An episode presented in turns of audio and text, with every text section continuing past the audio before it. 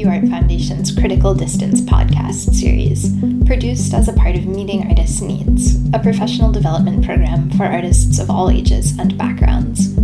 Q Art Foundation's Meeting Artists Needs program is generously supported by the Joan Mitchell Foundation. You are listening to Conversation 1 This Practice is a Social One from Make Some Place Conversations about People, Practice, and Creative Placemaking. This conversation was recorded live at Q Art Foundation.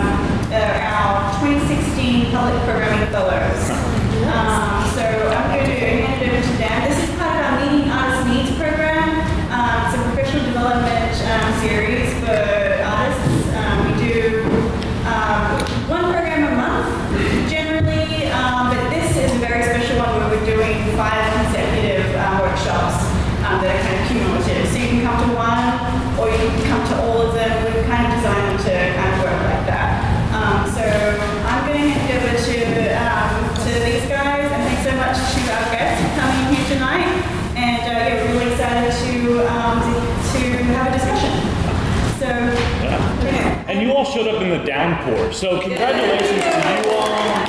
Thank you. Perrin, back I'm just gonna do a voice check. Yeah. Good? Okay, great. Um, I told I have a big, loud, aggressive voice, so I want to make sure everybody heard it today. my name is Karen Leapoy Lokenwala, and this is my colleague Jordan Danuski. I want to thank you guys so much. I want to thank Q for having us and having us provide this series to all of you on creative placemaking. Um, I'll tell you a little bit about myself. I come from the urban planning field, and over the years, I have a passionate interest for arts and design and culture, and I wanted to marry the two. So last year, I started my own creative practice called It's All Made Up. And um, in that vein, I, I do creative and playful experiences in public places, largely underused spaces. So what you're seeing here is one of my um, projects where we did, it was all about play. It was in Boston at their location called Lawn on D, which used to be a parking lot, and they transformed it into this public space so people could come and enjoy on the weekends during the day. And we had this day of play where designers came in and provided playful experiences to people, and I did puzzle making, uh, 3D puzzle making. So that's a little bit about myself. Uh, Jordan, you want to talk? Absolutely. Um, slide, please. Great. My name is Jordan. Uh, I just by a show of hands, I'm curious who in the room knows what creative placemaking is as a term. Okay, perfect. That's exactly Some of you, some of you don't. I sat in the same exact place 15 months ago. Um, like, let's go back to when I first moved to New York and when my story kind of really begins. I came up to the city to be an actor. Big, big funny joke. And I ended up working for a theater company for a number of years, producing events. That led to me working in outdoor spaces with a nonprofit environmental organization called the New York Restoration Project, where I produced outdoor programming with them. And I had no idea what I was doing I started out. I was like, I just want to have fun in gardens and outdoor space. And so we started putting up movie nights and we started putting up dance performances and we started putting up yoga. And I started seeing like, oh, people care about this. Okay, I'm just going to keep doing that. And so for about five and a half years, I did that until I stumbled on this concept or whole group of people who exist. Um, and this, for me, it was the first moment I understood what creative placemaking meant in the context of my work. So if you're out there going, I'm not really sure what I'm doing here, but the, the description looked okay enough, I was going to show, bravo, because we're all in this conversation together. And before I tell you more about what, who I am, I'll tell you I'm not an expert on this. I'm just a person going through it every day. And so is Perrin, and so is Ellen, and so is Musa, and I suspect many of you all are. So what we're hoping to do today is just create some definition around what it is and get us all on a little bit of a level playing field so that like as we leave here tonight we can go oh yeah that's what you do yeah you're, you're kind of you're adding to this movement that's happening that's been happening and, and we're just finding the words to put to it fair to say Perrin? Yes. all right thanks so i consider myself a creative type um, again i went into arts admin and really really wasn't performing or doing anything like that but i wanted to be creative i felt like i was doing creative things but i necessarily wasn't calling myself an artist at that that time. Um, so, as I kind of told in some of my story, I became a space animator, for lack of a better way to say it. I would have never called myself that then, but looking back, that's what I started doing, just taking vacant spaces and trying to do something more with them. Um, from there, I learned the art, uh, or the, the, the wonderful thing that is collaboration. So, getting to work with a lot of amazing partners um, over the years. And then I really stumbled upon this idea of collaboration again 15 months ago. I met Perrin through another fellowship program that's hosted by the National Arts Strategies Organization based out of DC. It's called the Creative Community Fellows Program. And basically, what it is is it's a nine month program that you're in with 50, uh, 49 other fellows who came into this thing, who applied for this fellowship program with this kind of vague prompt of you're using arts to create some sort of social impact. It's like, okay, I think I am. That's what I'm trying to do. And come to find out, I'm like one in thousands of people, fortunately, who are trying to do this thing, who are trying to activate space, who are trying to mobilize communities, who are trying to work collaboratively, collaboratively for the greater good. Um, so I'm a collaborator. And then the last one I think is the truest, which is I'm absolutely a starry-eyed dreamer with a very strong sense of pragmatism. I love thinking about the bigger picture. I love thinking what can be done on a blank palette, but I also like learned really quickly, especially in New York, that it's got to have some value, and that doesn't necessarily just mean financial value. It's got to be valuable to somebody in some way. And so a lot of value exists. It's just about how we talk about it. And so again, getting in the fellowship program, meeting Perrin, meeting the other fellows, started just make me realize oh, I'm doing this thing. I just need to learn the verbs, the terms, all the good stuff to describe it, to be able to have anything to say about it. So, um, in the bottom, or excuse me, in the top right, I'm going to try not to block the screen. Uh, that's actually a, just a performance in the South Bronx when I was with the New York Restoration Project, uh, and that was a couple of seasons ago.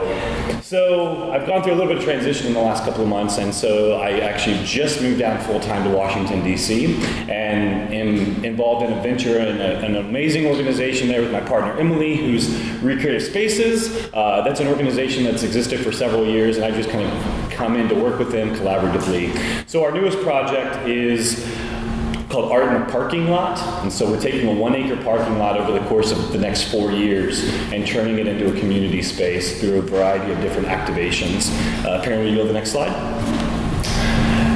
Here are some examples of what we're doing in the space. So the top left was a collaborative event we did with the Metro Police Department. It's called National Night Out. So we hosted a bunch of activities in the space. We did a big graffiti paint jam with a local group called Words Beats and Life, a different way to kind of beautify the space and activate it in, in, in just kind of a unique way, at least something I had never done before.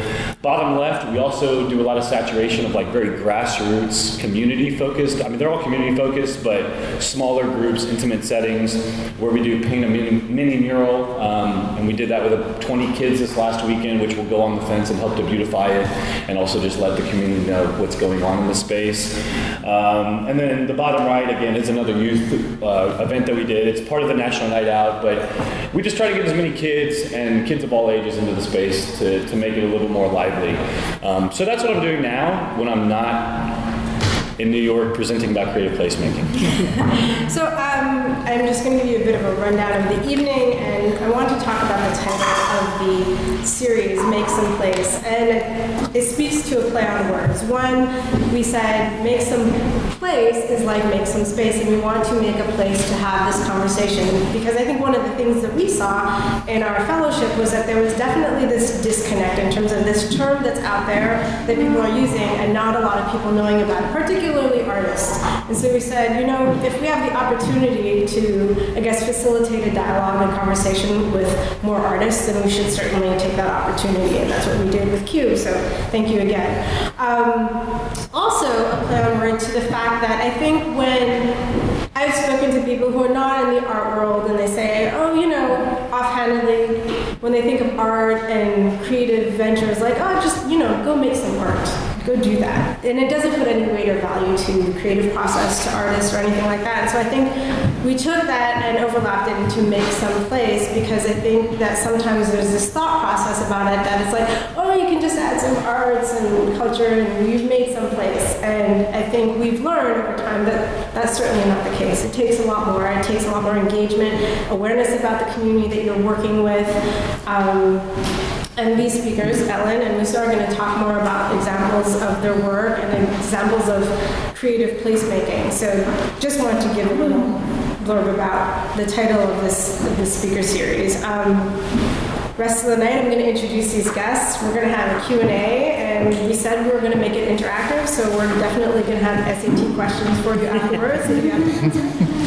Um, and then, you know, we're going to get to mingle and talk to one another, and that will be the evening. Very simple, very Yeah. easy. Uh, so, first speaker I'm going to introduce is Ellen Ryan. She is the Senior Director of Fairmount Park Conservancy. She's also my mentor at the National Art Strategy. That's how we met. And um, she has a long, extensive background in urban planning. She used to be the executive director for Open House New York, which is coming up fairly soon. Uh, she's been pulled over to Philadelphia, and she was a Kresge Fellow for Creative Placemaking. And um, there's Musa Hickson, artist, and how we met. Let me just talk about. We were working on a project for a park in Bed-Stuy, trying to do some work out there, and I learned about his project called Vision to Action with his Brooklyn Art Incubator, and he will talk a bit more about that in his time when he presents. So, Ellen, do you want to take over this laptop and see, let you speak? Go for it. Oh, let's jump started again. All right.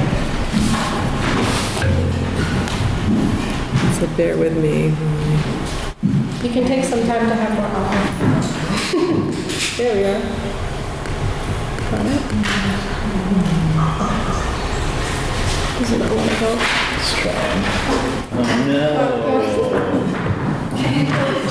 Technical support.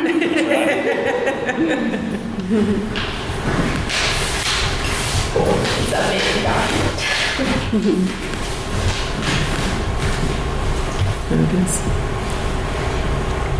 Is that the first one? No, actually. There we go. That one? Yeah. Yes. So, so hi everybody. Um, it's, a, it's always nice to be in New York. Um, I, I moved away about three years ago, so um, uh, I still feel uh, myself to be a, a true New Yorker, but I do love Philadelphia as well. Um, and I was saying it's September 11th is always the hardest day, I think, to not be in New York. Um, for me, it's just a, it's a different thing. But um, but today, I just wanted to talk to you a little bit about creative placemaking, and it, it's really interesting to see some people raise their hands in that. So I'm going to sort of start with the 101 that um, I prepared this um, when I was working at the Trust for Public Land, and we were sort of yeah, talking to a national network of park planners, conservation types, and, and really talking about what, what, what is creative placemaking. And, and I think we all know it, it's, it's putting a term on something that's been happening for a very long time. It's not new, um, but there's this sense of trying to create a field out of this. Um, so there's lots of um, sort of urbanist babble about, you know, and I think a lot of these words, you know, kind of when we talk about creative placemaking, these are the kinds of vibe that we're talking about that, that people think are um, uh, indicative of creative placemaking. So these are the you know, celebrations, pedestrian filled streets, walkable cities. Um, so I think we all have this sort of sense of, of what it's supposed to um, create, um, but and I think some of those um, aspects are again not new. These are you know, and it's, it's always nice to show these folks in New York. Um, they're you know they're not Philadelphia heroes as much, but um, you know, but if we read Jane Jacobs, you know, the Small Life of um, oh wait, I'm mixing my titles. Thank you. I'm thinking of the small, the life of small social spaces, and Holly Whyte, who's a was a big personal hero of mine, um, who really understood how people use public spaces in, in uh, crowded cities. You know, I think there's a lot of basis about creative placemaking that starts in their thinking, um, and and you know, the Percent for Arts programs, th- those have been around for 30 plus years, and I think there's this sense that art has a has a, a critically important role in um, in public spaces and, and places at schools. That's Paula Scher, I think, in a Queens school um, on the left.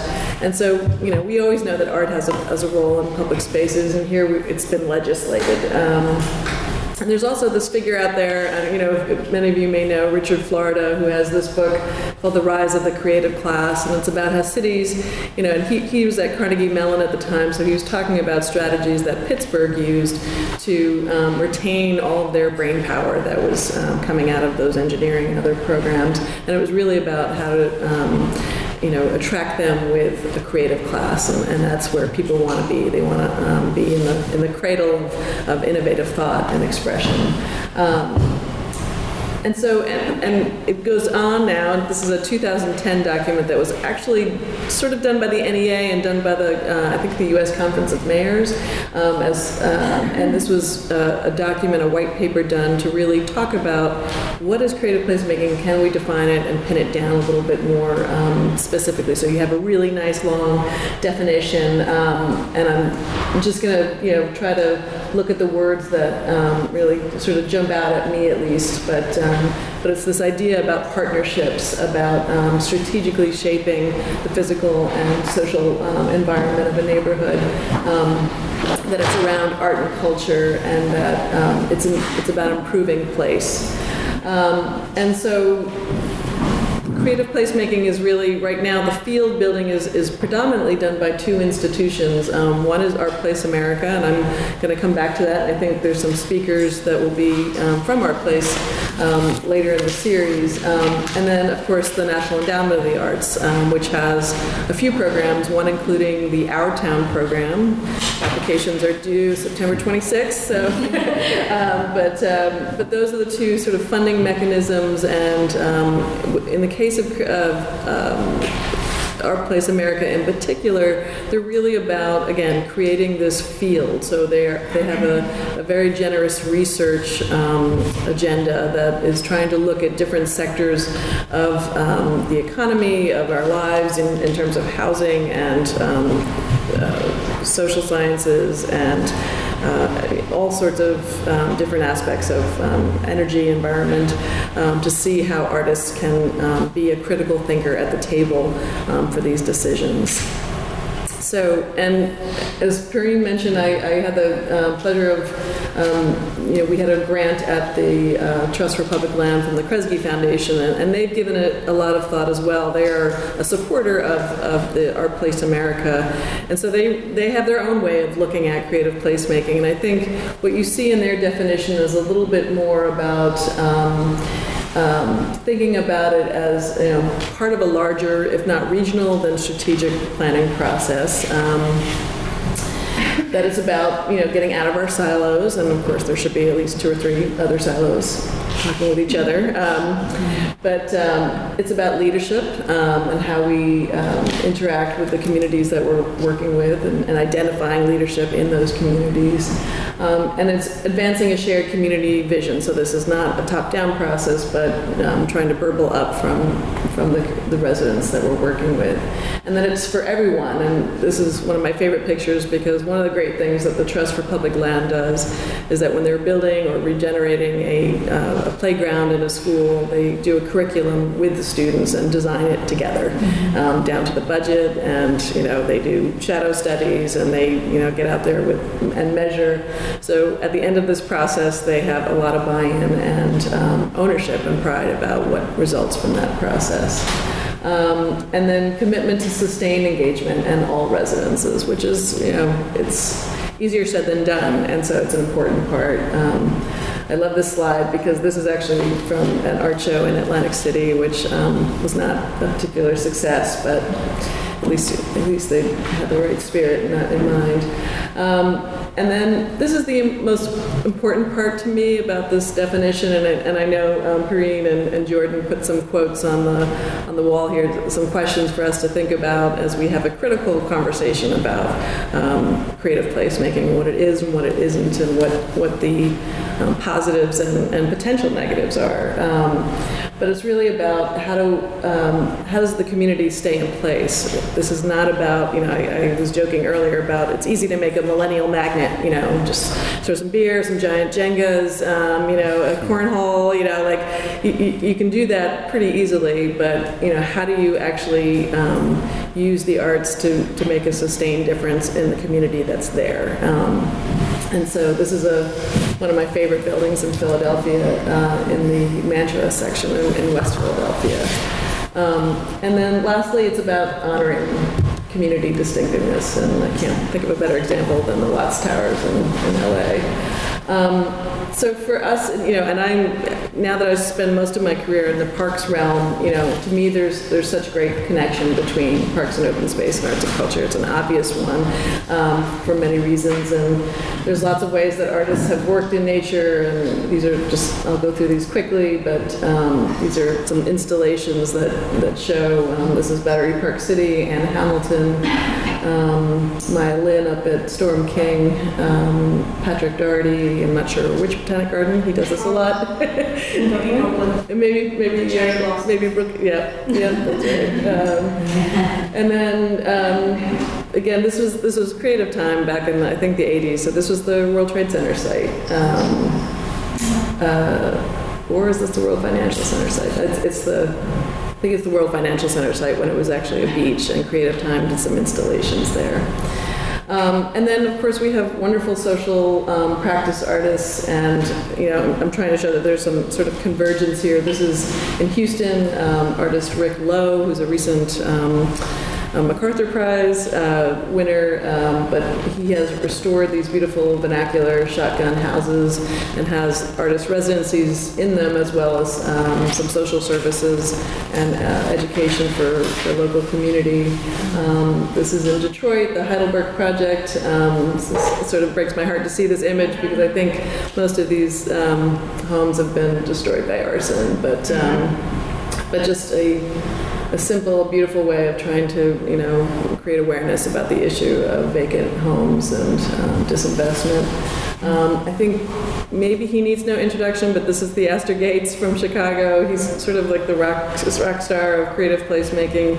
Um, he is a, a, fantastic artist, a, a potter, um, but he has created um, the Rebuild Foundation in Dorchester um, and the south side of Chicago and has worked collaboratively with the University of Chicago and the mayoral administration um, to restore and animate uh, a number of different buildings that, including the archives of Jet and Ebony magazine um, and different recording studios and libraries, and has just um, really found a way. I mean, I, I, think one of his quotes is, you know, the best fight against external gentrification is internal gentrification. So he, he's, and now he has a salon series on ethical redevelopment. Um, so he's somebody I think that's worth watching a TED talk or two um, as, as you come across his work. Um, so these are some great examples. This is my favorite. It's like a it's an aardvark with a party hat on that's on its back in a playground. But you know, having risk and um, in playgrounds is, is a great thing. Um, this is a park out in uh, called has the great acronym of GASP. Glenorchy Art and Culture Art and Sculpture Park um, in Tasmania.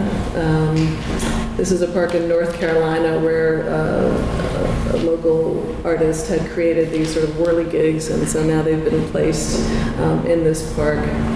And then finally, um, closer to home, this is um, Corona Plaza in Queens, and this was a project of the Queens Museum, um, which has just been so instructive to me to rethink how parks and public space happen because they took really what was just a, you know, a sort of a traffic triangle, closed it off, and even before the, you know, DOT, you know, in its newly um, sort of, uh, you know, open-minded way of, of, regarding these spaces, they were able to talk to the community canvas to talk about what kind of events and what kind of services would be useful here. So in addition to free Wi-Fi, there's a, I think there's an immigration center, there's coffee, there's programming, and it's just turned this into um, a truly um, well-used um, amenity in a neighborhood that's incredibly crowded, you know, and, and not much open space um, next to the, the elevated train. So uh, we've learned a lot from the Queens Museum, and I know they've um, done further work on the Flushing Meadows Corona Park.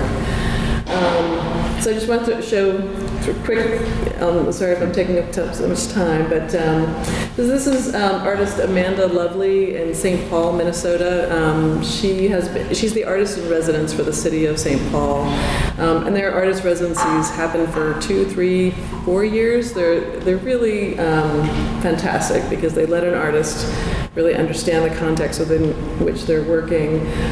So she, the first project she did was sort of create a, uh, a pop-up uh, a popsicle truck where they would, in exchange for a free popsicle, you had to, you know, give your input about a particular city project. So instead of asking people to come, you know, six o'clock to a meeting that you know that they have to get childcare for, that they have to make arrangements, and come to a place that they don't want to, she's making the city planners, making the other people go to where people are, and engaging them in a fun and um, thoughtful way. The popsicles are locally made and organic, and you know, but um, but I think you know it's sort of a sweet idea, but I think there's something real to it. And as an urban planner, this is not what we were taught in our urban planning program. So this this is just a great, I think, almost subversive way of, of getting um, the, the city agencies to come to the community.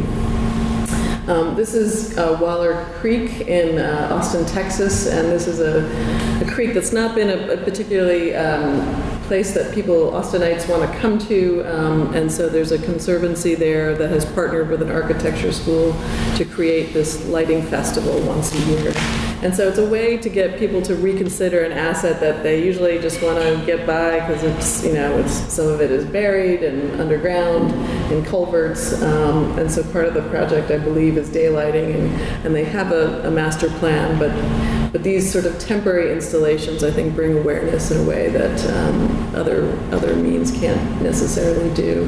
And lastly, this is um, a project uh, called the Glass Street um, Collaborative in East Chattanooga, Tennessee, and it's taking a, a sort of moribund um, strip of um, a neighborhood that hasn't seen the development that downtown Chattanooga has gotten, and using art and art production as a way to um, gather the citizens into you know, feeling pride and feeling um, real uh, stature in their neighborhood. So I'm just going to talk really quickly. Um, the Fairmount Park Conservancy, we are the non-for-profit arm to the city um, Parks and Recreation Department. So Fairmount Park is both a park itself and then um, the park system. So Fairmount Park proper is about a 2,000 acre park, and that's roughly the size of Fresh Kills here. So it's it's much larger than uh, Central Park, but it's just not as well known. Um, but we work system wide, so we also work with the um, neighborhood parks and we work on stewardship, capital projects, public programming. Um, we also work on historic houses. Um, so we have lots of different aspects of our work. Um, in fact, one of the first uh, works that we did was to invite uh, a New Yorker, uh, Frank Vagnone, who wrote a book called The Anarchist Guide to Historic House Museums um, to make us think a little bit about the historic houses that are in the park and try to connect them a little bit more to the communities that they're in, um, which has not been happening. You, you always do a nice Christmas holiday, you know, decorations, which is great. It gets a certain demographic, but the houses um, they're the reason we have Fairmount Park. If it weren't for those big estates, we wouldn't have the watershed protection that, that Philadelphia has. So this was a, a first effort to try to um, think a little bit more um, creatively about how we use the houses through for artist residencies, um, for cultural events and happenings, um, to make them, you know, relate to the communities that they're adjacent to.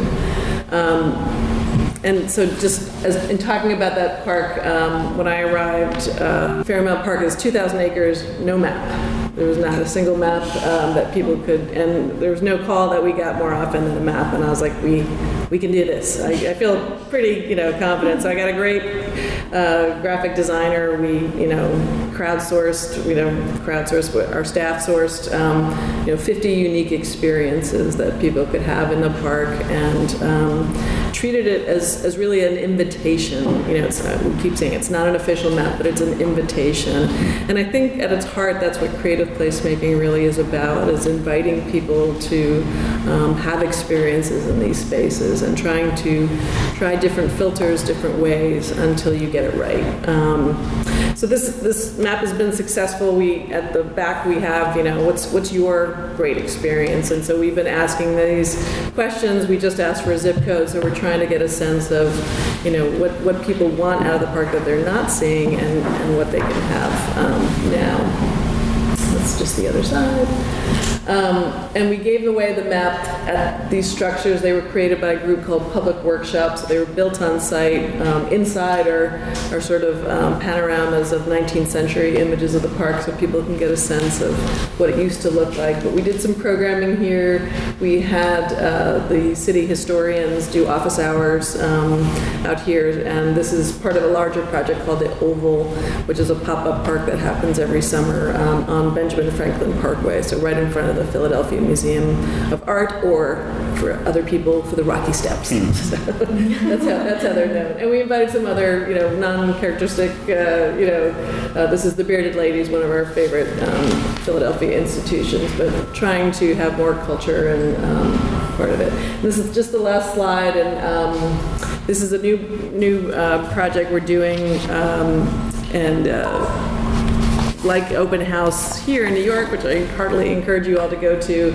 And our Philadelphia response to that is called Design Philadelphia. So we are inviting um, 10, I'm sorry, 12 artists to interpret um, birdhouses um, because this year's theme is home. And we really wanted to um, talk about how the park is home to lots of different species. Um, and these meadows have to be created in the park, so this is um, sort of a new aspect of the park that we really want to bridge awareness to. And we're going to put the birdhouses in the park and then have a self-directed um, trail. So we're trying to use creatives, uh, you know, the power of creative talent to make people aware of the importance of meadows and then get out there and enjoy them. So I'm sorry. Thank Too you so long.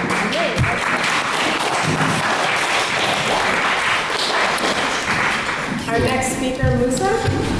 Hello. Okay, let me just get this set up here. Um, so when I was first presented with this opportunity to um, to be involved in this conversation, um, like some of you, I wasn't very familiar with the term creative placemaking. Um, but as soon as I heard the word and did a little research, I realized, well, that's what artists do. you know, so um, I guess as a sculptor, especially if you're you're having work in, in, in public spaces, and especially if you're in New York, first of all, you have to kind of um, create space for yourself. You know, um, so I, I wanted to start off by talking about a little bit of, of my journey as it relates to um, pieces that are on the subject matter or relate to the subject matter of creative placemaking. Um, and then I'll go into some nonprofit work that I've done um, through Brooklyn Art Incubator, where we're, I find that we actually have been teaching creative placemaking, you know.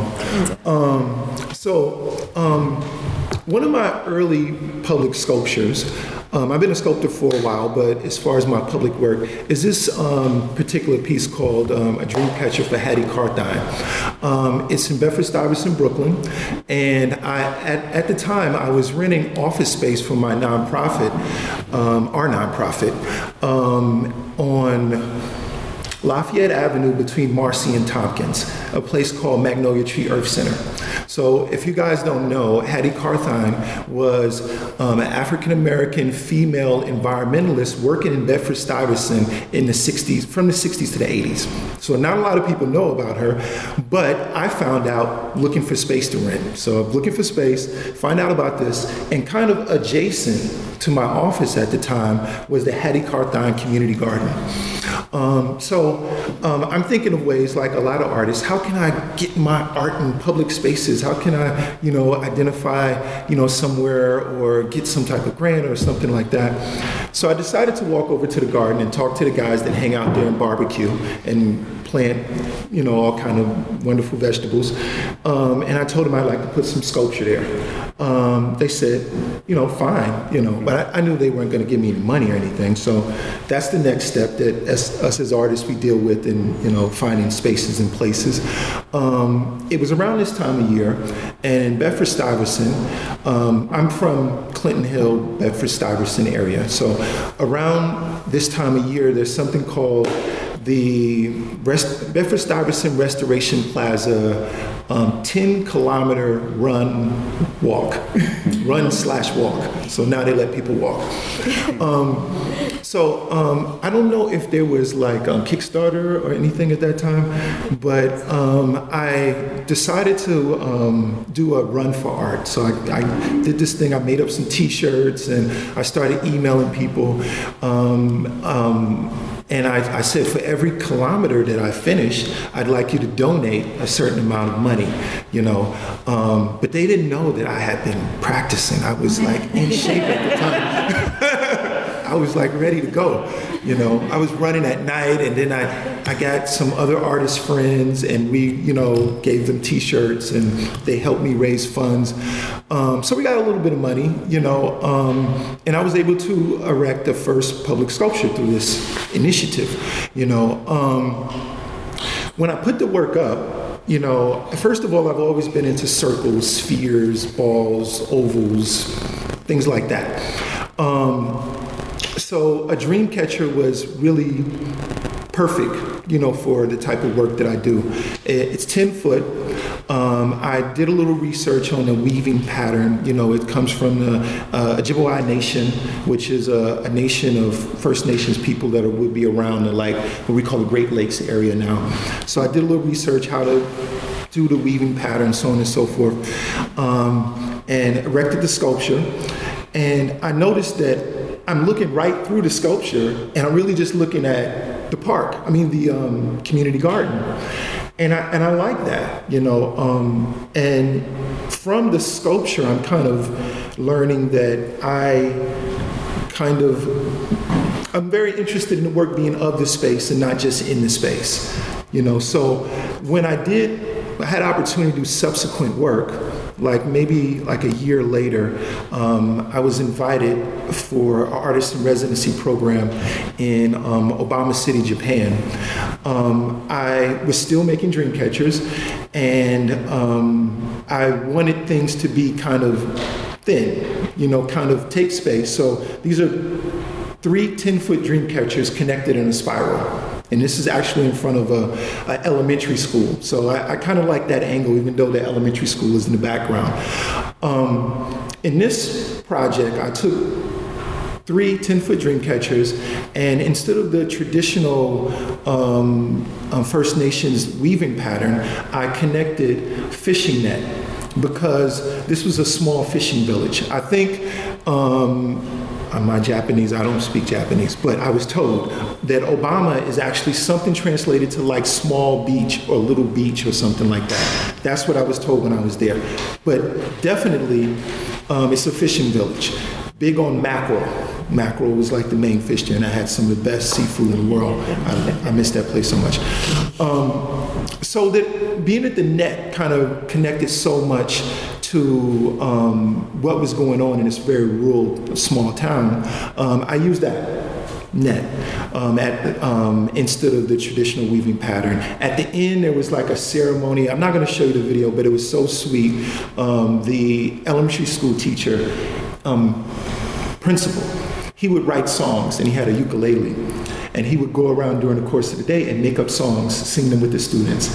So he made a song related to the dream catcher, and they kind of came out and sang the song, and you know. And um, my friend and artist Gregory Coates, that who actually brought me on this residency with him, um, told me that the work is still intact, and he went back and kind of fished, fished, fixed the net a little bit last year, and it's um, it still kind of has a um, a good place, you know, for the people there in Obama City.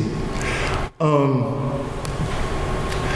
so so maybe about a, yeah about a year later um, uh, I knew some people that were developing a high altitude sculpture park in Switzerland um, called 3D Foundation um, in Verbier. It's like a ski town, but we went in the summer, you know, but it's so high up, like 3,000 meters, that it still snowed. It snowed in like June and July and everything. You can even see some little bit of snow in the background there.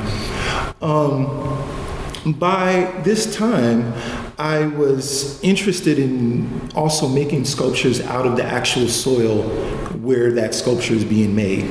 So, what we're looking at here, there's like two pods. One is laying down, one is standing up. Both are eight foot. The one laying down you can't see because it's kind of covered up. Um, and it's made out of soil in Verbier. You know, I, I was able to ve- develop a method of kind of holding the soil together and then taking the um, the pattern of the the dream catcher and kind of this is a smaller example.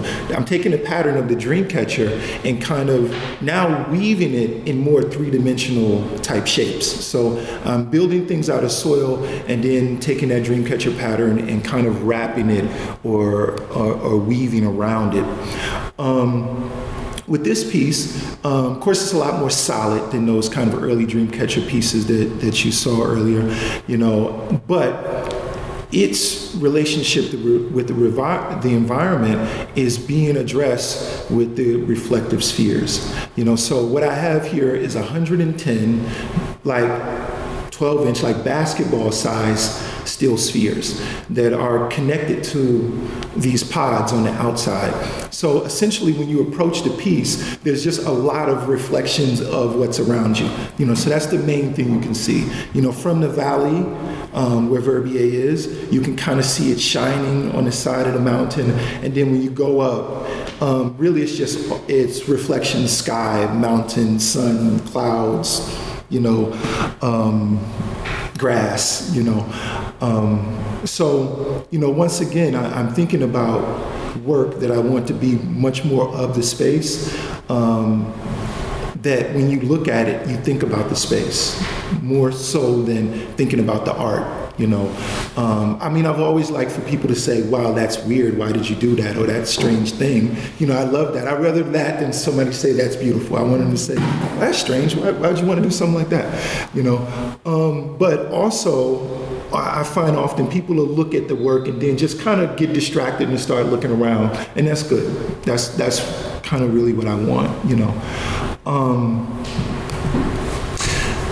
now, um, more recently, um, I was involved in a sculpture park project in Harlem.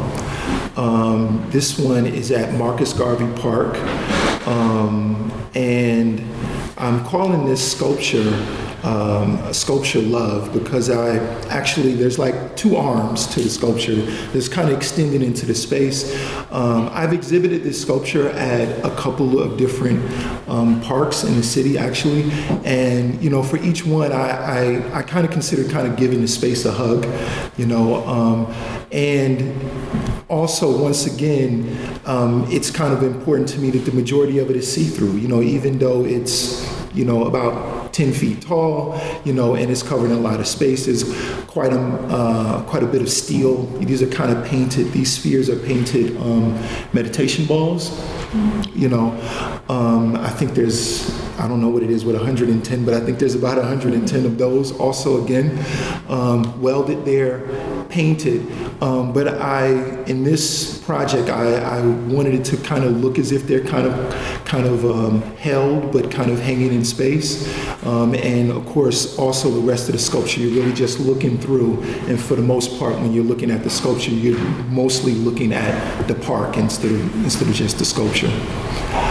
Um, okay, so that's some of my stuff. Um, but I want to get on into um, some of the work that the nonprofit has done that um, I've found now is really like teaching creative placemaking.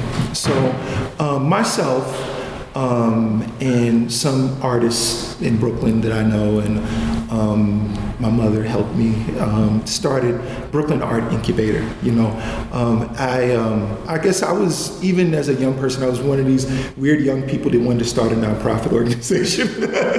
you know, like I, as soon as I heard about it, I guess it was um, at the same time, knowing that I wanted to be an artist um, and also relating to our, our subject that we're talking today, just kind of finding out what nonprofits were doing and that being so much more interested in working for a for profit corporation, you know, um, that there just seemed like so much. Um, uh, ability to affect communities in a way that you would like to, you know, um, and, just do cool, interesting projects to see something that um, you you know you really think is um, it um, needs to be done better, you know. And I mean, you're not a politician or you're not a, a, billionaire, but you know, you're a nonprofit or you're an artist, and you can go do something. You can make up an idea and, and go address it. Um, so around 2003, we started Brooklyn Art Incubator. We were going into schools, community centers, like working with the Boys and Girls Clubs, the YMCA, things like that, art classes, art and entrepreneurship training. Um, even now, we're partnering with foster care agencies. We're doing mentorship with foster care agencies. Um, so just kind of a lot of things that us artists would talk about. I know a lot of you artists can identify. We'll talk about something, and then we'll say, "Well, let's do it. Let's do it. Let's go look for some resources and make it happen." You know. Um, uh, a friend of mine's that actually taught when I was in undergraduate. I went to undergraduate school at Hampton University in Virginia. Um, so a friend of mine who had been a teacher when I was there started a nonprofit called RIMSA, and RIMSA was doing their focus was environmental research, and um, our friend from RIMSA called us, um, Rosetta. Um, she's passed away now, but wonderful person. Um, she called us and said, Hey, I'm looking on the government's website, so RFPs, request for proposal, and we see that the, the government has some grants out there for illustrators that can help communities realize their ideas when they want to improve their communities from an environmental standpoint, or if they just don't like the way it looks, some kind of urban blight, or you know, so on and so forth. Um, so um, RIMSA told us about this. We got together and kind of met. We did a little bit of research about what was already going on on subject matters related to vision to action, so on and so forth, and kind of started formulating our own type of workshop. Um, whereas that we um, would, um, through RIMSA, identify different small towns and sometimes small neighborhoods in big cities. Um, I, I, think we've worked in Boston and DC and Detroit and five towns in North Carolina, about three towns in Alabama um, and some other things I'm sure that I don't remember. Um, so they helped us kind of identify these areas that maybe it's a small town where everybody's moving out you know, and it just seems like there's so many areas that are underutilized. Everybody's moving to the big city, you know, or maybe there's a, a, city where they have like a lot of vacant lots or something, and regular neighborhood people are basically complaining. They want to do something about it. Um, we were able to get information, and this is an example of like one of our early flyers. Um, we were able to get information out to some of these cities wonder if I could make that a little bit bigger without messing this whole thing up. Okay. We were able to get information out to some of these cities to let them know that we'll provide these vision to action workshops. All right. So in a vision to action workshop, the way we had it set up is the people who respond to our emails or flyers or whatever at set location at set time um, we would present the concept to them and then have them seated with an illustrator and then them and the illustrator would talk. You know, maybe the person would draw and say, you know, this corner down on Third Street and such and such, you know, it's just been people are just starting to throw trash over there, and it's just such an eyesore. It'd be nice if we can do something over there. I have some ideas, but I don't really know how to express those ideas to potential urban planners or architects or local government or something like that. Um, so we would have them jotted down. So like kind of like on the left here, you might see like some examples of some of the drawings that community members have done while we were talking with them, you know. And then the we have here participants and then facilitator. Facilitator is us or the illustrator. So I identified some illustrators that I know. You know, as artists, you know artists that do all kind of things. You know, so like I know illustrators. So we would go on these trips, and um, they would talk to these people and kind of help them realize their idea, help them get a, a nice drawing that they can take to someone and say, "Here, this is what I want." You know. Um, so this is an, a little example of our flyer. We're showing them before and after to kind of set up these situations. Um, let's see if I can get this smaller again. And then, I mean, a kind of workshop would just be kind of a situation. You know, sometimes we work with kids, sometimes we work with seniors, mixed members. You know, we've worked with mayors of the town, we work with police chiefs and senators, and all of this, all of these type of uh, different scenarios. Um, and they would sit there, you know, with an illustrator, you know, talking, drawing, kind of realizing their idea. And um, I would I definitely identify real illustrators who can do it in real time. You know, because I mean, I can draw a little bit, but I did it a few times, and I was like, I'm more of a sculptor. you know, so um, you know, those friends of yours that your friends of yours that can really do this in real time. You know, like somebody can be, and then I want it to be a waterfall, and then I want people to be able to go whitewater rafting on that, and then there's going to be lots of trees on the side of it. I mean, and it, it's something interesting to watch. Yeah, yeah. Oh, they would be perfect for that. They would be perfect for that. So they would sit there and just draw this in real time. You know, um, help them realize their ideas. You know. Um, so this is some examples. You know, they may be discussing. You know, um, I, you know, I read about these green roofs. You know, it'd be, be nice to have that in our town. It'd be nice to have that in our neighborhood. Um, so we prepare some of that, and they can take that to go try to raise some money. You know. Um, I guess this was a conversation about live workspace. You know, this came up a lot in some of the small towns that I mentioned before. You know, we got we have a problem in the city of so many people coming here, but when you go to these small towns, it's just the opposite. They're losing all their young people. You know, they're trying to figure out ways of repurposing space to make it attractive. They're, they're, they're looking and researching their towns to find out, you know, what was going on in my town in the past that can be some kind of historical draw. You know, um, what used to go on down at the river? You know, is there is there something? Can we start selling things down there, or attract people going to those areas? So a lot of small towns are just the opposite. How can we attract people? You know, how can we repurpose that space? How can we how can it have dual use?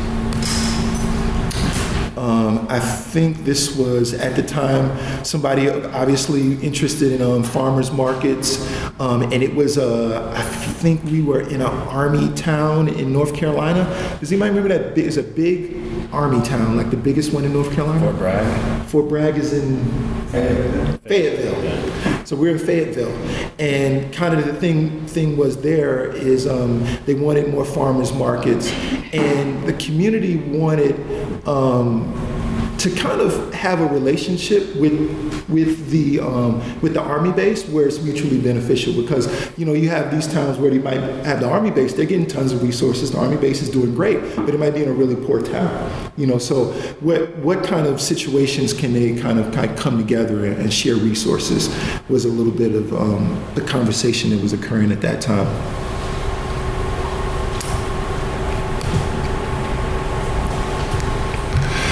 Okay, so this person was um, very concerned about the conversation for the red-cockaded woodpecker. um, um, you know, at the time, um, they were doing some clear cutting, you know, kind of indiscriminate cutting of wood in that area.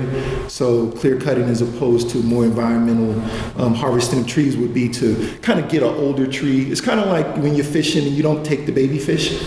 you know, you, you have like a, a certain length of fish that you have to take. So um, they were doing some clear cutting in the area that we were working, and they wanted to kind of stop that because um, this particular woodpecker was starting to become um, um, to have a very um, low population, and there were only certain trees that they they made their nests in. So they wanted to develop some illustrations in, in addressing that issue. Um, okay, and it looks like somebody feels that raking is more environmentally friendly than leaf blowing because, um, of course, use of gas, electricity, so on and so forth. And I'm sure you're going to get much better exercise. Leaf, leaf raking is hard, hard work. That's one good thing about living in the city. Rake all those leaves. I mean, unless, I mean, some of you have yards, but it's so rare here. Um, so, um, ideally, at the end of our sessions, um, the community members would end up with a vision board. You know, something where they have their main drawing that they're going to utilize to try to make this vision of theirs happen, and then some smaller sketches that really relate to other issues in that region or connect to their main drawing. Um, I wish that we had more, but on some occasions, people got back in touch with us and they said, "Hey, um, this is what we're doing." You know, um, you remember that area that was like really messed up? We partnered with like the local youth group and we had them go out and clean that area up. Or um, a, a kind of a vacant lot. Okay, okay. I'm thinking, I'm thinking like my computer. I got to think like this computer.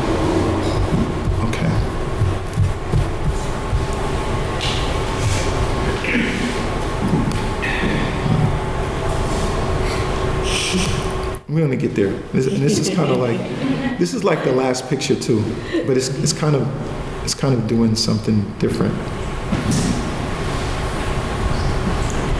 Okay. Uh, okay, I'm just gonna have to use my words. Um, so this picture and this picture below it, where you see the house, is kind of a before and after. You know, so um, it was an example of where uh, a group that we were working with got back in touch with us, sent us some pictures, and they said, "Hey, you know that kind of unused area. You know, it wasn't a brownfield. You know, brownfields are areas where because of the contamination, you really can't do anything there. So it wasn't a brownfield. It's just a place where because it was neglected, people just started disrespecting the space. You know, they just started throwing stuff over there. You know, so we got the area cleaned up, and we were able to present some of our ideas and kind of convince local developers and govern and go- local government to partner so that we can put housing over there. And that housing actually ended up being housing for um, for people with disabilities.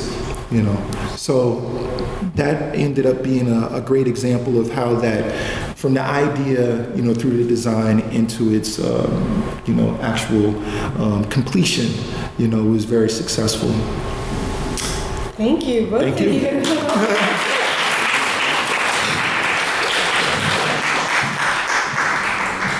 These are some great examples. I wanted to know, are there any questions from the crowd about the work they presented or anything to them? If not, we'll certainly pose questions to versa. Did anyone have any questions? No? All right, good. so one question we wanted to pose to anyone in the audience was, how do you find, a, well, let's ask this creative placemaking. Now that you've come to the session, some of you were unsure about it. Was there more clarity? Did you have any more questions about that? Okay, no, fine. So one of the questions that we want to pose to you was how do you find a balance between the freedom to pursue your own artistic practice with the responsibility to respond to community conditions? Are there compromises? This is certainly for you to answer, for anyone in the audience who's felt that they've participated in creative placemaking, not necessarily in the sense of like, oh, this is what I, this is creative placemaking, or the work that I do, oh, I didn't consider it creative placemaking. So I'll, I'll ask the question again. Mm-hmm. How do you find a balance between the freedom to pursue your own artistic practice with the responsibility to respond to community conditions? Are there compromises? Go ahead. over time, and it, you know, it's like a, it's just an ongoing journey, you know. So I'm, I'm, I don't definitely have to figure it out. Over time, I, I find that what I'm actually interested in, if I address it in as creative way as possible, I, it seems almost as if, I, as if I'm doing both. You know, you know. Um, that responsibility to community, the more I, I kind of stick to it, I think the more my goals as a, as an artist seem to be rewarded. Yeah. Okay. Um, the question you had for, for the crowd, and I don't have it with me, was do you guys feel that any of you have done creative placemaking work but not necessarily recognize it as creative placemaking per se? Have you done like any, I guess, another word for it was socially engaged art, where you've done art with the community in any way, shape, or form? Go ahead. I'm the worst person to speak because the reading English. Uh, I've been thinking about some project. I'm an artist. I've kind of very uh, ephemeral um, installations in the in with sculptures, existing old art, say like a um, formal art. The famous people who saved us, or whatever. And I was thinking that when we walk in the park or wherever in the city, we never see these sculptures. We never see them. They're part of thing because either it's a different uh, way of uh, before, let's say um, Chateau Versailles, right? They could make the sculpture very high because people would not be on the process.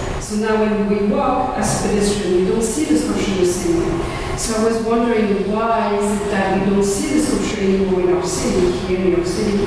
And I started to say, okay, just they all look the same, all round and shiny kind of thing. And so I started to put objects on them.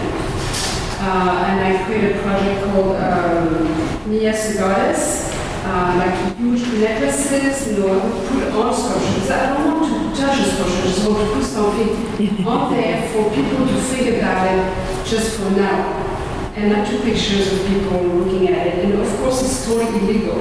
So my question is, how can I do the project and legally and, and find a way because the nature of the project is itself uh, a way to uh, make people pay attention, so we have to do something awkward to, for them to pay attention, and, and I don't know. So I'm still back in my studio thinking about it, I have no idea.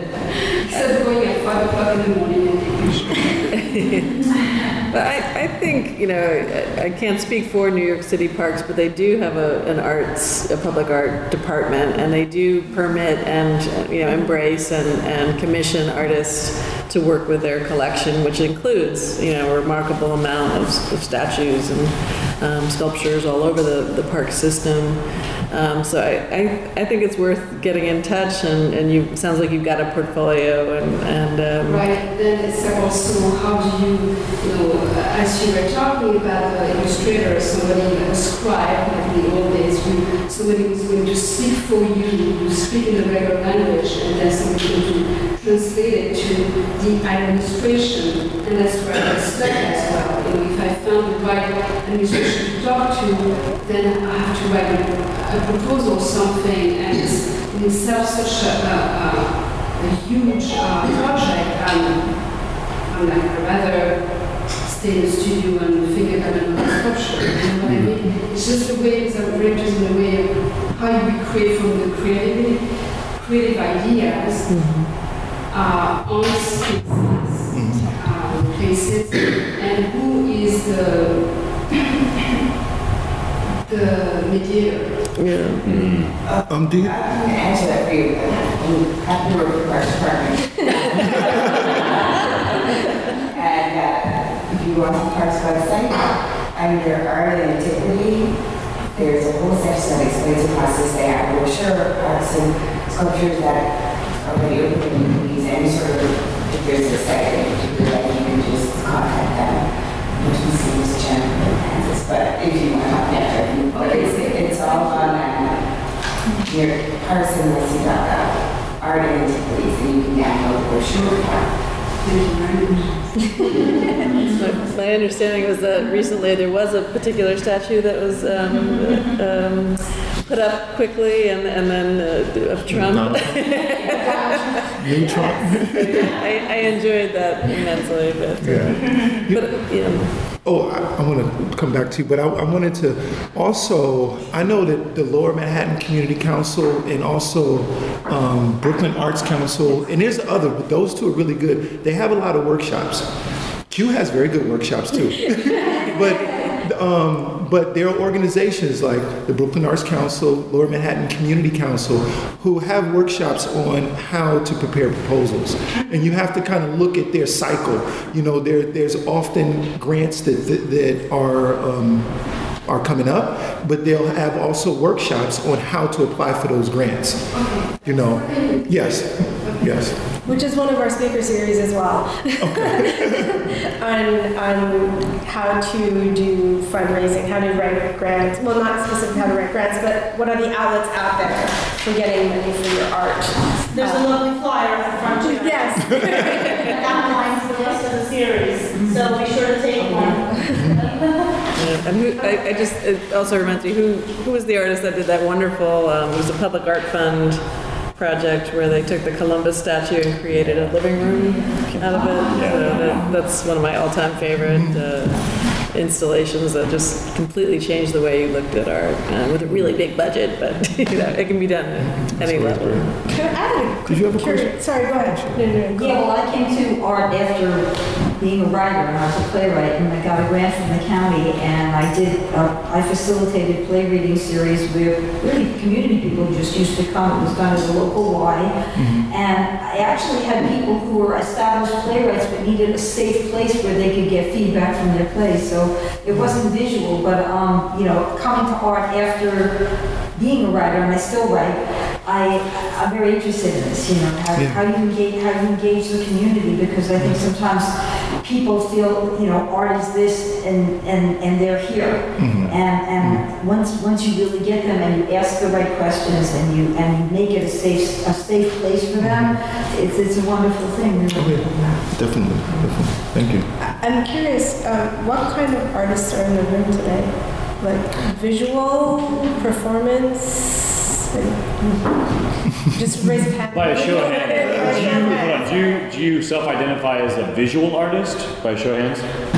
Perfect. Great, cool, awesome. You're in the right place for that. Um, performance? Are you a performer of some sort? Singer, actor, dancer? A little bit of both. Are you an arts administrator? Have any of those? All right, we need you too. Yeah. And you're just curious, but not quite an artist. All right. Well, you're all artists. That's, yeah, that's cool. All right. So why not? That's good. Yeah. Did you say, were there any urban planners? are there any Oh, and planners urban, the yeah, urban planners. I'm sorry, I forgot. Urban Urban planners? Because we Oh, there need we go. And that's, I, th- I guess I want to highlight, and back to your question in the back, like how, basically, how do I do this, right? You start to find people who want to do it with you.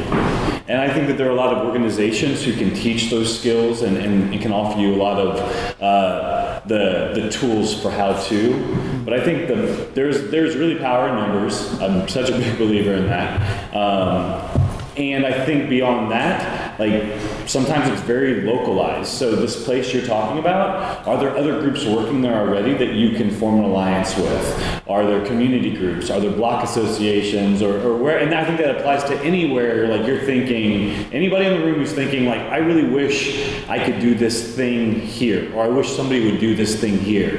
The cool part about creative placemaking is, is like, it, it's this big umbrella where like art in its most general sense can be applied wherever, but it takes incredible collaboration and a lot of like connecting with other groups on all different levels. Private sector public sector um, artists administrators accountants honestly um, because i know a lot of artists who aren't good accountants so you need that part if you're going to fundraise. So it's a multifaceted effort i think but that's great because in doing so you're building community in and of itself. So i think uh, search for the groups who are working with where you want to put that art and and you'll build your own little network and maybe big big network and that would be a lot easier when it comes times to dealing with the parks department perhaps or influencing uh, a, a council member that this thing needs to exist in your community so don't do it on your own and if you think i have to do it on my own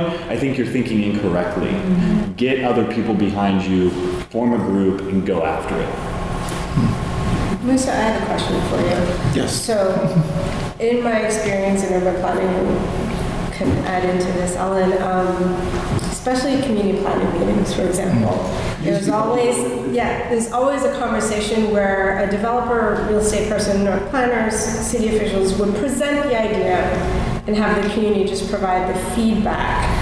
And so it was it, it was very like one-sided essentially, mm. and sometimes there wasn't even opportunity to pro- to provide that kind of feedback and have it really be taken. So I want to know, in your vision to action workshops, did you find that there was this receptiveness to what you were doing this for the community members who were doing? Did they fully understand it from the beginning, or and and having these illustrators kind of just mm. visualize their ideas and thoughts was that you know, how did how did those who participated take that? Because I don't, I've never been in that kind of Yeah. situation to have that. Well,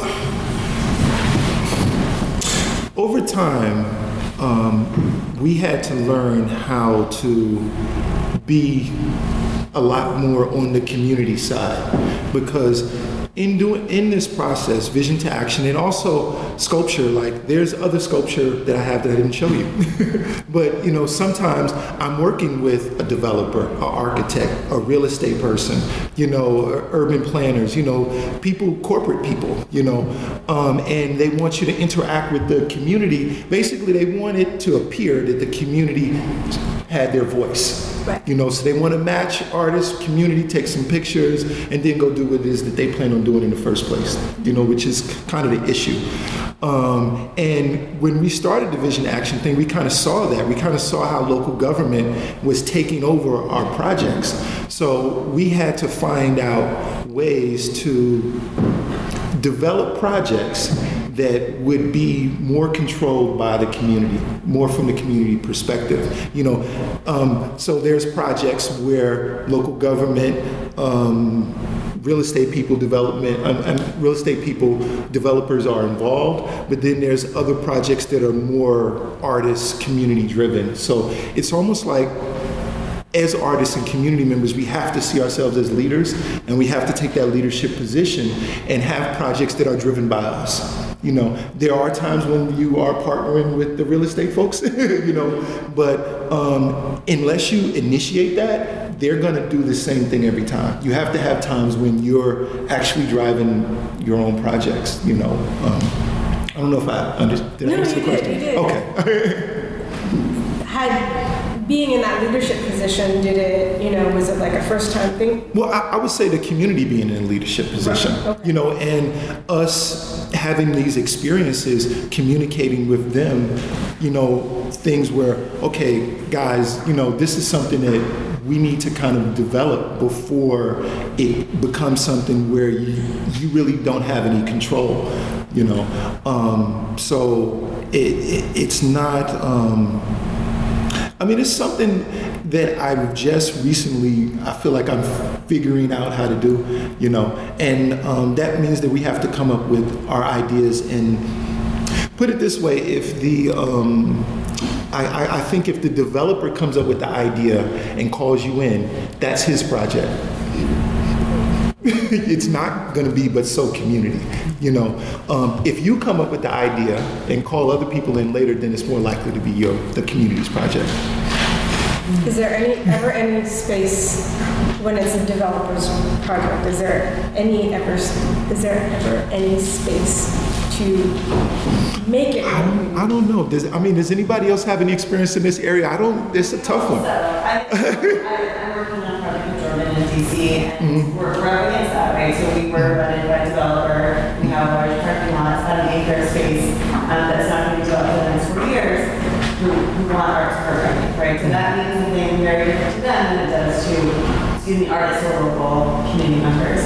Um, but, and we're just at the very beginning of that project, but the, the hope is that through I think to Ellen's point about like we can put you know beer garden and um, cornhole and you know we'll, we'll come be happy right? But that through showing that we can actually have more focused intentional programming with neighbors and residents um, that, that has a local voice that they're starting to shift their perspective or that's at least still the, the hope right? So who knows what we saw I saw plans recently of what the buildings would look like was so boring. And um, you know so we, we have a few years in there to see if there if there is um, space for that you know and I, I think we keep doing this because we still we, we keep hoping that there is a way that there's change possible right? So um, we'll see but Yeah, that's a tough one.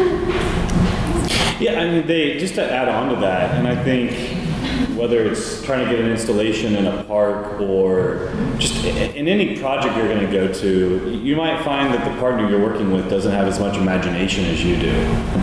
That doesn't stop you from your course, I think. In fact, that just fires me up even more. Um, and I think in the case of this parking lot, the developer's imagination is really lacking. And this goes back to what I was saying before, which is demonstrating the value. To the developer that we're working with, um, I think in a lot of respects, if we could pack out that parking lot every single night of the week, that would be a success. We're having to sit and really be intentional about kind of defining and giving um, some context to the neighborhood that we're working with and why it's unrealistic that that's going to happen, but that there's a greater value to us in a deeper experience, getting those people to come back on their own, getting those people to identify with this space as something that's theirs. And, and so I, I think that there's a lot of different techniques and strategies and ways to activate and all that, but it is this constant tug of war. But I think we're finding that their imagination is widening a little bit as they see people coming back and people from the community going, oh, this isn't just a dilapidated bar- parking lot anymore. It's, it's actually turning into a community space slowly but surely. So I think there are ways to define the, the value so that even the most stubborn developer or government figure or whoever it might be uh, sees the other side of it. But I think it's important to see that to always remember there is another side. How, how you recommend um, these folks? Oh yeah, bother them, um, call them. Yeah, so depends on who it is. I, I think. Uh, so there's the developer pot, and Musa, since you've worked with some, I'll be curious what your experience is. Um, I think that they're often looking for artists more than artists are looking for them. So I think if you're producing work on any sort of, I mean, I think sometimes it's just saturation and, and just being around long enough that people find you. I think that that's just half the, bat, the, the battle, being found. Um, the other part of it is you can be much more proactive.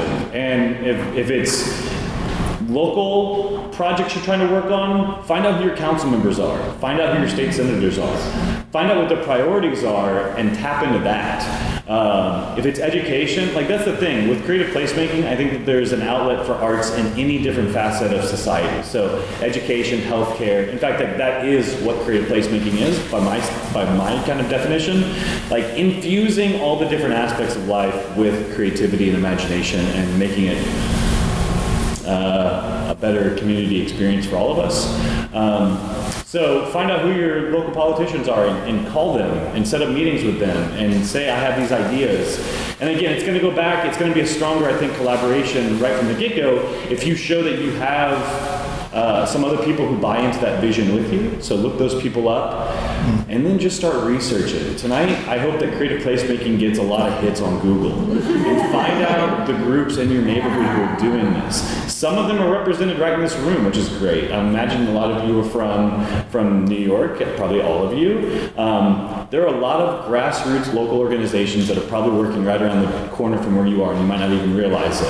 And that's nobody's fault. That just is what it is. Uh, we have Bridget here who runs the Five Borough Story Project. Mm-hmm. She's based in Queens, but she's taking work everywhere she goes. You have Musa, who's the Brooklyn Art Incubator. He, he is doing that. So come talk to him. Talk to Ellen. Like, just start talking to people and go to more things like this and network and get to know people because I need to know you exist just as much as you need to know I exist, I think.